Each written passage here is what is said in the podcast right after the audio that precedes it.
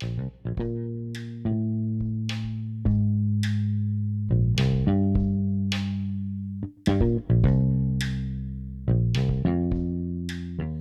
to the Digital Families Podcast. I'm Leonie Smith, sometimes known as the Cyber Safety Lady. I'm a cyber safety educator, and this podcast is all about learning how to use the digital technology in our homes with more safety and balance. Trolling and cyber hate seem to be escalating in this era of COVID 19, with a growing political divide between people of different views on the pandemic and extreme reactions to how our country's leaders are responding to the waves of infections. Users of social media and the internet are all too well aware how careful we have to be if we join in or start any conversations around masks, testing, or even vaccination. This week we saw a woman sentenced here on the Northern Beaches for physically assaulting another woman over a COVID argument that started on a Facebook group. Much loved actress Magda Szubanski has been enduring massive abuse and cyber hate on her social media accounts for taking part in a community service promotion in regard to wearing masks and social distancing. Is it getting worse? Who are these people who are sometimes happy to even use their real names to abuse people online? My guest today is Ginger Gorman, award winning journalist, author, and mentor. In 2013, Ginger and her family suffered the effects of online hate firsthand, and it was this experience that set Ginger on her professional journey into the world of trolls. In 2017, her series of articles on trolling for Fairfax newspapers in Australia went viral and became the most read Australian story of the year. She is now in demand as an expert on online hate and has written and spoken extensively about trolling and social media self defence in Australian and global contexts. Her first book, Troll Hunting, was published in February 2019. Ginger, welcome to the Digital Families podcast. Thank you. What an introduction. yes, well, just to give some background on all the stuff that you've been involved in, um, given that this podcast is aimed towards digital families, um, and I'm halfway through reading your book at the moment and understanding how deep and and complex this issue is. First of all, what is the difference between cyber hate, cyberbullying, and trolling? Look, this is a really complicated question, actually. So, one of the things that is really confusing in this space is that we don't actually know what any of these words mean. And even if you talk to the world's most dangerous trolls, so for example, I spent five years embedded with some serious trolls presidents of big trolling syndicates. None of them agree on what trolling actually is. So mm. these words, cyber hate, cyberbullying, online harassment, flaming, you know, they go on and on and on. And the definitions are very fuzzy. And in fact, with the word trolling, what I came to understand is that it's really used so broadly, it's used in any circumstance where one person winds another person up. So mm. I came to understand it as a spectrum of behavior. And at one end, you have mild pranks, and it can be quite funny. In the center, you have perhaps a bit more aggression. And then at the extreme end, you have what I call predator trolling, which is where one or more individuals sets out to do real life harm about against somebody or somebody's else. And that can be psychological harm physical harm or both. And those really extreme behaviors that i call predator trolling and cyber hate as well they're linked to really serious crimes like terrorism like murder like incitement to suicide and so forth. So we've got to understand that this isn't one behavior and start differentiating these things in our minds. I think for most parents, if they're aware of um, trolls, th- they may have seen incidents of it happening within their communities. For instance, if somebody um, dies, uh, and there's a Facebook page, for instance, set up to commemorate that person, and then that page gets attacked. Is that the kind of thing we're talking about? Yeah, so that would be known in the trolling community as RIP trolling, and it's a very deliberate attempt to hurt the family and loved members of someone who has died. And often the person would have died in quite harrowing circumstances. So, for example, one of the trolls, really dangerous psychopathic trolling trolls in my book called Mark, he talked about doing that with the aim of upsetting the family of a young girl who had died by suicide. She had, in fact, died by uh, jumping in front of a train. And because that her family was so upset and it was quite a high profile case, all the trolls then jumped onto that. It's very sadistic. And this is the thing that we need to understand. This is not an accidental behavior, it's very organized and what the research shows so the university of manitoba and manitoba in canada and the university of british columbia did this really amazing paper that i often cite and what it shows is that Trolling is correlated with what they call the dark tetrad of personality traits. So it's psychopathy, Machiavellianism, narcissism, and sadism. But sadism is the strongest link, and it means that trolls want to hurt and upset you and take pleasure from it.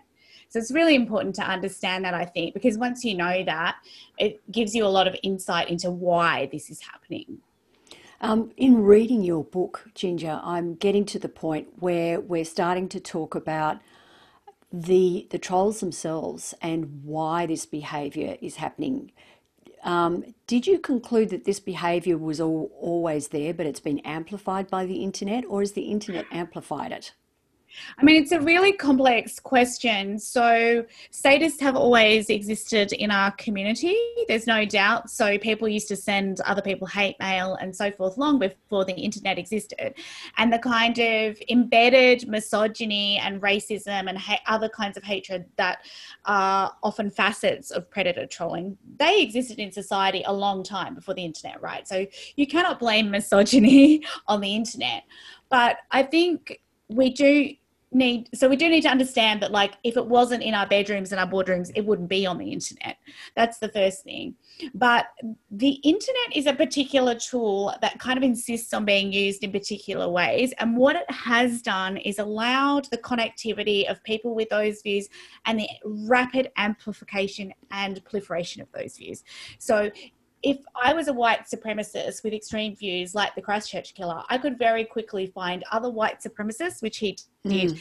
and get radicalized further into those views and egged on in those views and encouraged in those views. So it's not the internet's fault, but the internet does encourage certain types of behavior. It also seems to allow people to uh, be isolated more too, because if you think of times before the internet, being that isolated, and I, and I was reading about uh, one of the trolls in your book that hadn't really um, come out of his mother's um, basement or room for a long, long time um, because they can keep occupied because they're on the internet and they have a computer, and therefore it becomes this sort of vicious cycle of them being isolated, feeling awful for being isolated, people losing that contact with them. Um, uh, so he's an interesting case because he's almost the only one that is alone in his mother's basement in the way that you imagine. Every other yeah. I uh, formed long-standing relationships was in a syndicate, so in a big international group, much like a bikie gang with presidents and vice presidents and so forth. Um, mm. Joshua Ryan Goldberg, who you're talking about, is actually yes. a terrorist, and he's in jail now in the states for inciting terrorism. So we need to understand how extreme trolling is. That's the first thing. But yes, I think there is something in what you're talking about in the sense of like someone so catastrophically mentally unwell as Joshua Ryan Goldberg was yeah. um, enabled essentially to be online alone for 30 hours a day. Would he have been alone in his mum's basement doing something else if the internet didn't exist? Possibly. It's hard to say. But yeah, it is a peculiar set of circumstances where you can be alone yet connected to other people who are perhaps just as disturbed or just as angry. Mm. And wanting to damage others as you are, which is really problematic. There's something else I want to say though, which is that we shouldn't other trolls. I think mm-hmm. that there's a troll in all of us actually. And I mm. often say to people who, when I'm speaking to rooms of people, I often say, who here has not been tempted to be more aggressive online than you would be offline? And every single person in the room will always say, Oh, I have. I know I personally have as well. And mm. the reason for it is, uh, which you would know with your expertise as well, Leonie, the online disinhibition effect. So, this is where people don't behave like they would in real life. They are mm-hmm. more aggressive because the social contract isn't there. Mm. So, I can see you right now, we're smiling and nodding at each other. I probably wouldn't say to you, I wouldn't say this anyway, but I wouldn't say, I'm going to cut your uterus out and kill your children. But people feel able to say that to me on the internet. They wouldn't say it in the IGA because yeah. social contract, right? So, there's this kind of thing that happens where it's gamified. The social norms don't apply. So people are It happens it's happened before the internet, Ginger. Think about driving a car. Yes, that's right. So there's It's the same about... thing. People yeah. drive cars and they get in their cars and turn into Mr. Wheeler when they're driving a car. Because and, there's a barrier between us and the other car drivers and and you know they would never say things or behave like that if they no. if we all had open open cars maybe. That's right. And one of the things i do quite often on the internet is i deliberately insist that social norms apply. So yes. for example I saw someone attacking my friend Lisa Millar when she was very new on presenting ABC News 24. She was just filling in for a while before she took on the gig permanently. And this yeah. guy was just calling her a slut and telling her she was wasting our time and all sorts of foul things, completely untrue. And I just got on there and said, Hey, Peter, Lisa is a lovely, hardworking person and she's very passionate about her work. And I wonder if you met her in the supermarket, would you say that in real life? And he actually stopped it because basically mm. what I was doing was applying a social norm to his behavior. Yes, and it made right. him realize. So there is um, a degree of work that all of us need to do to keep the internet civil as well, I think. Yeah, there's always a, a case for that. Sometimes it can amplify things and make it worse for the person. And we've seen that happen before where you think, right, I'm going to share all this, um, you know, bad behavior and this abuse, and it can make it worse. And then other times you just happen to hit the right person. And I, th- I think it depends on who you're dealing with as to, and it's happened to me ginger of course you know it's happened to me where i've had somebody who's really horrible said something horrible to me and i've privately and I've known who they are. I wouldn't do it to some totally anonymous, obvious troll and called them on that and actually been quite honest with them. And they've turned around and apologized to me. But it depends on who you're dealing with, doesn't um, it? It does. And I never would suggest to anybody that they are responsible for, you know, that, that it isn't their choice. It's your choice, is what I'm trying to say. Yes, and, yeah. You know, if you get someone psychopathic like Mark, the troll in my book, he does get people killed. So you don't really know what you're up against a lot of the time. Mm. And, uh, you know, there's all sorts of things people tell you to do, but there isn't one size fits all on the internet. That's you know, right. you can't, and it shouldn't also be up to the victim to fix it people always ask me this quest- these questions, and I'm sure they ask you too, Leonie. It's like, what should the victim do? And I say, that's a crazy question because it's like expecting a victim of domestic violence to solve the problem. You're not actually responsible for the perpetrator's behavior. It's yeah. actually the structures around it that have to keep us safe. As a victim, I shouldn't be responsible for stopping them. And there's not one solution. Like I say to people, if your mental health is bad, sure, step away. Don't feel like you have to get involved. But if you want to, by the same token, if you're a person of color or a disabled person or any of these marginalized groups that are getting attacked, don't feel that you have to be silenced by some horrible troll but having said that, Ginger, in your book, you also talk about the victims and how their lives have been absolutely ruined because yeah. of that. And what we know as people that work in this space is how slow the the protections are. So when we're talking about domestic violence, we're probably a fair way ahead down that that domestic violence track than we are protecting people yes. from this online cyber hate. So what happens, Ginger? What happens when someone who, who is being a victim of that actually reports that what is going on now because even within the last year of you having written this book. Have there been any changes to that? Yes. I mean, it's actually had, I couldn't have even dreamed, first of all, that it was going to be so violent and dark, the stuff I was writing about. But then the mm. impact mm. has been quite incredible as well. So, for example, there is now draft legislation for an adult cyber abuse scheme. I mean, mm. when I very first started writing about this and we got an e safety commissioner, it was actually mm. a children's e safety commissioner. That's right. Yeah. And I very first said to Alastair, who was the first commissioner, I said, "What are you doing? This has to be adults as well." And he didn't make he didn't make the position or the legislation, obviously. But the yeah. thing that was so mad to me was that just because you turn 18 doesn't mean you're not going to get harmed or killed because of what happens on the internet you know it, it's ludicrous to think that we know that yeah. people like charlotte dawson die by suicide and and you know in her case that was really seriously influenced by that choice by predator trolling the police internationally not just in australia so i wouldn't want to point the finger have not come to terms with this quickly enough. And so, almost universally, until say a year, 18 months ago, they were not trained or resourced to deal with this. And if mm-hmm. you went down to the police station and said, as an extreme tar- as an extreme cyber hate target, I am being trolled, you'd kind of get laughed off. They didn't understand that, you know, how extreme it is. Like, so for example, yeah. the Christchurch killer was actually a predator troll. Um, there's a woman in my book, Sherele Moody. She's a News Corp journalist. And she's an amazing person. She runs the Red Heart campaign, which is a huge campaign against gendered violence she's an incredible person but the cyber hate she experiences is so extreme and in at, at the time when I was writing my book, I just interviewed her for this chapter on misogyny. And I got this message her, from her, and she said, um, Someone's threatened to kill my horse. And then mm. two days later, she messaged me and said, We found Frank the horse dead. And so the, her horse was killed, and um, not long previous to that, she had her dog had been given acid, and the whole inside of the dog's mouth was burned out. The dog survived, but when people want me to explain how are these two things linked together, Connected. how is it real life, mm. I tell that story because I think it just shows like this is not happening in fairyland.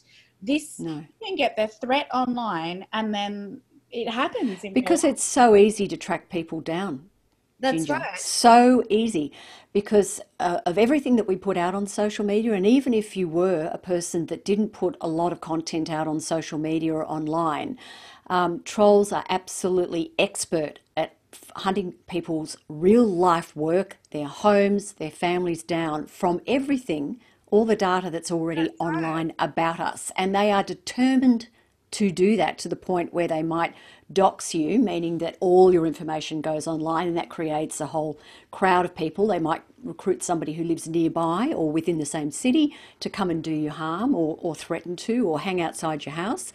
Um, and we, yes, we're seeing this in, in domestic violence as well with, with people Absolutely. stalking each other. It's There's no longer, you know, the internet is behind a screen. It's all the one thing now it's quite hard for me to understand why people insist on believing it's a virtual fairyland. Like, if I get online now and I go on Woolworths and I order my groceries, they come in real life.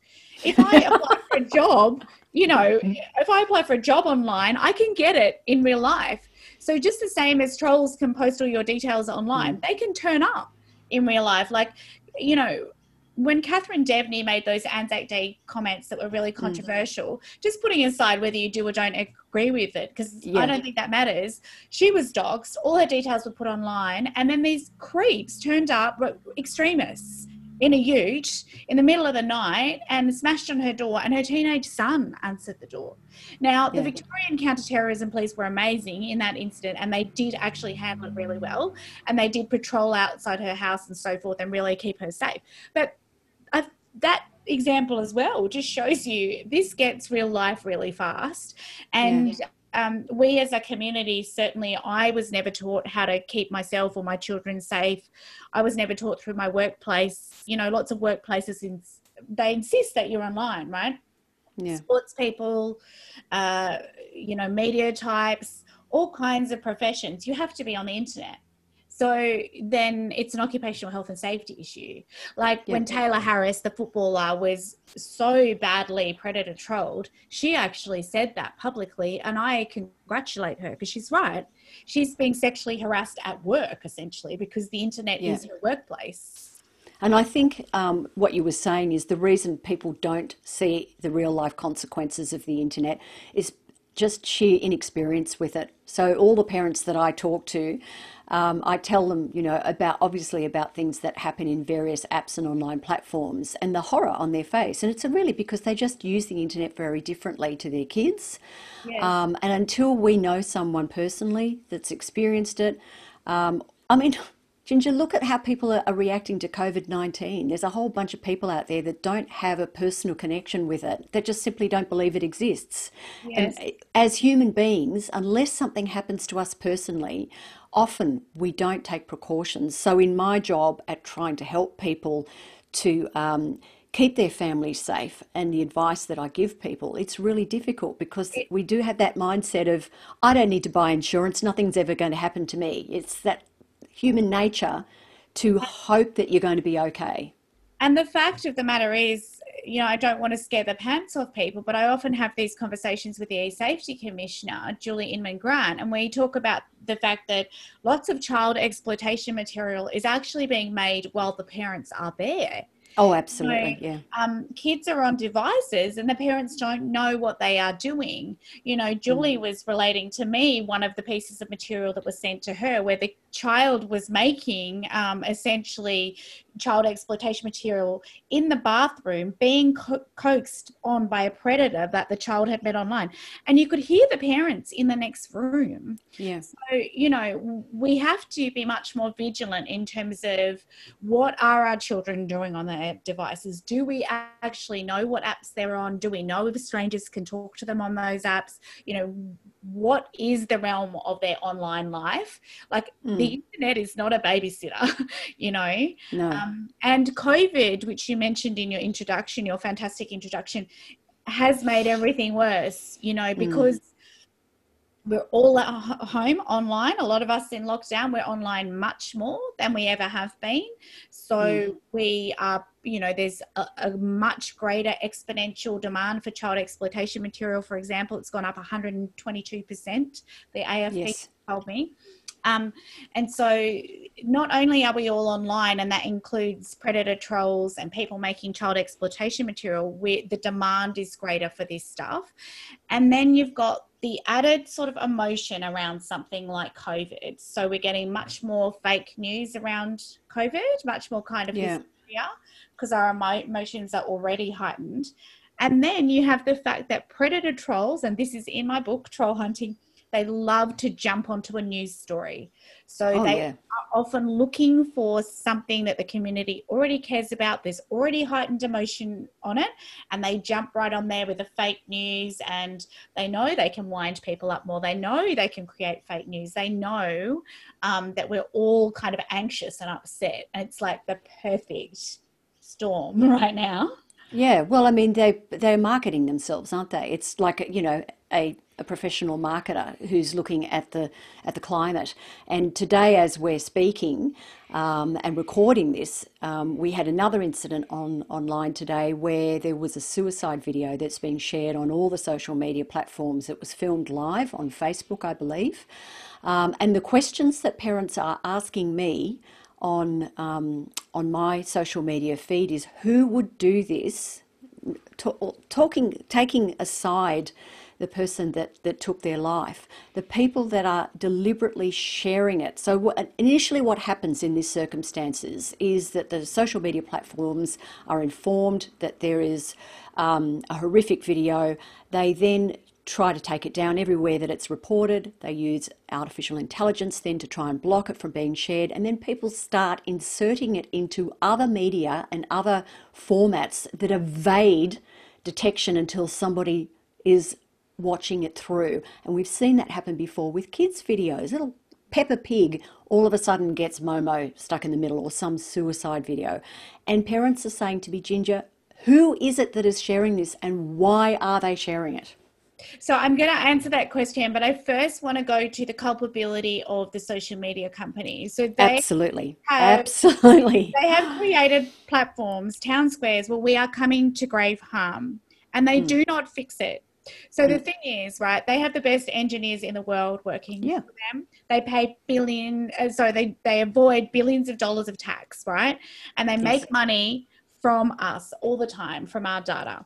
They yeah. have the resources to fix this stuff if they want. They don't want to because it interrupts their revenue stream. So that's, that's right. They don't keep us safe because it doesn't suit them. So there has been a suggestion for a long time that, for example, videos such as this suicide video are delayed. All video is delayed, live yeah. video. Mm-hmm. So that potentially moderators could intervene. Yes. Why haven't they done it? Why was the Christchurch shooting streamed live and not taken down for 29 minutes? And by which mm-hmm. time there were hundreds of thousands of copies? Because it doesn't suit them people jump on and watch this stuff. It's like a train wreck. So they are making money from that misery. That's the first thing. You know, they are just getting off the hook and are not being held accountable. Yes. And I was hoping in the adult cyber scheme that is coming that they would be held accountable but it seems it's all voluntary. And I don't know why our government, unlike perhaps the German government, is so afraid to legislate against these monolithic giants. So that's the first thing. The second part, though, is to directly answer your question. So if you think about who trolls are, they want to hurt and upset you. They are sadists, so they take pleasure from that.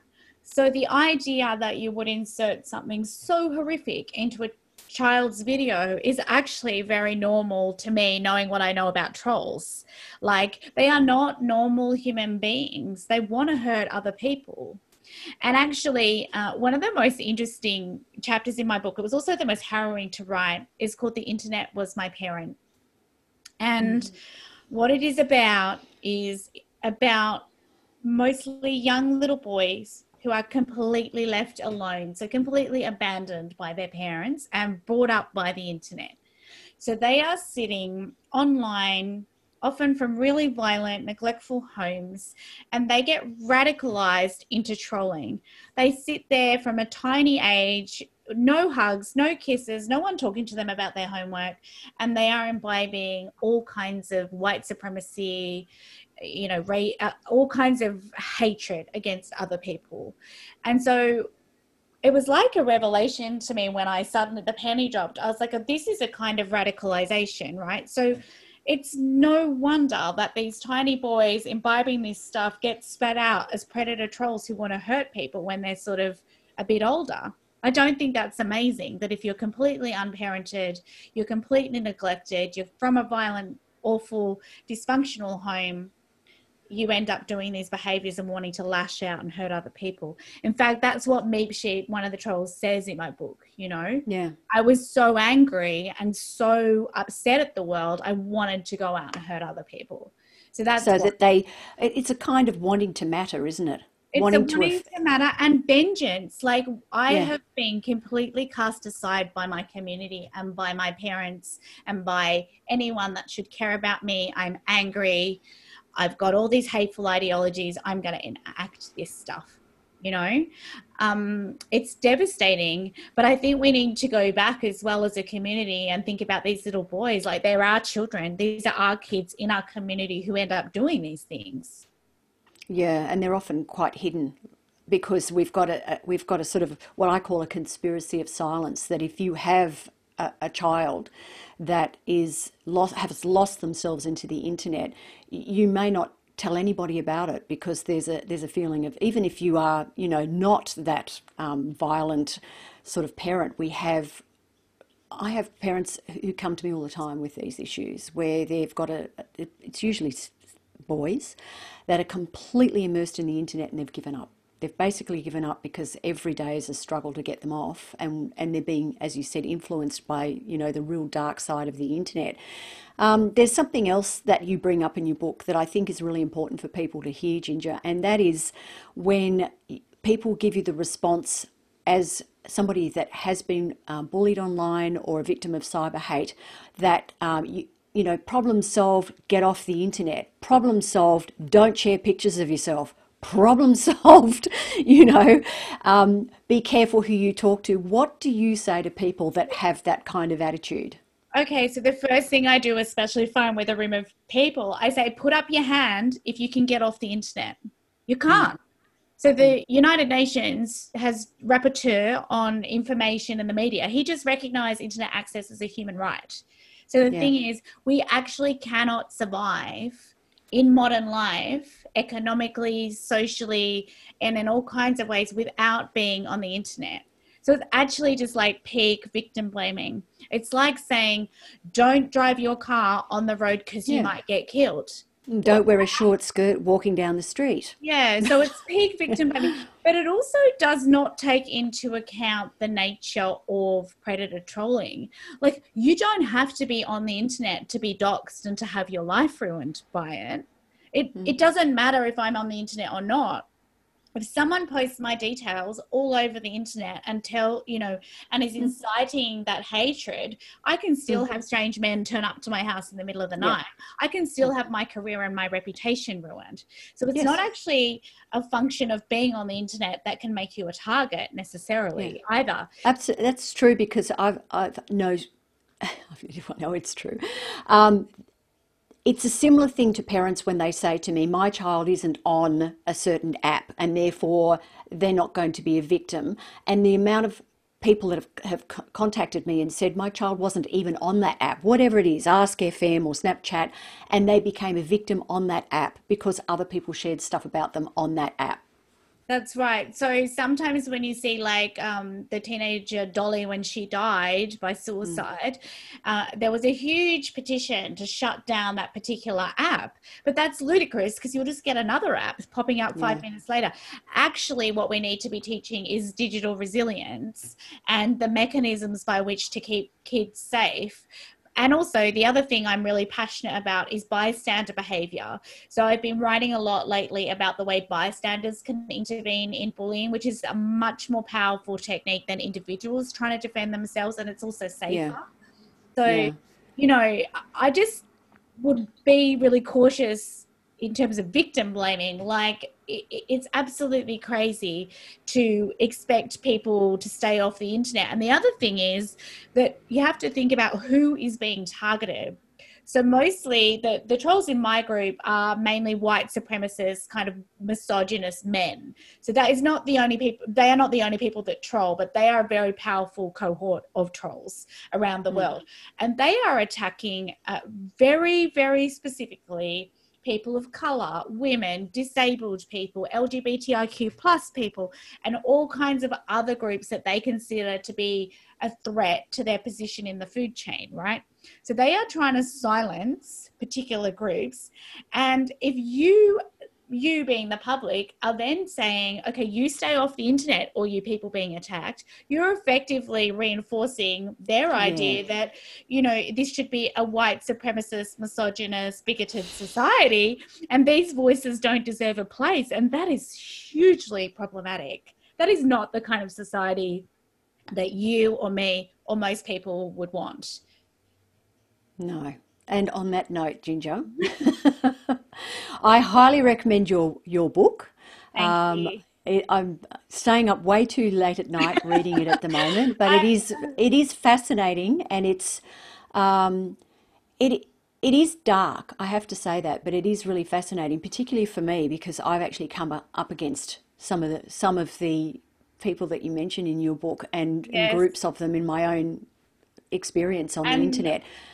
I know people, you know, when I speak, sometimes in a room, you can see people do this. Oh yes, deer in the headlights. it's so well it's, It's so much yeah. darker than they think but i will Mm. say about my book not to advertise it but people do say that it does read like a crime thriller they it they did Yeah, turn the pages so it's not so dark you're going to get depressed and not be able to cope with it i hope. Um, but it is you know it is it is quite dark. It's not It's essential reading for anyone that's it's absolutely essential reading for anyone that, that that's in this space to put it put it that way.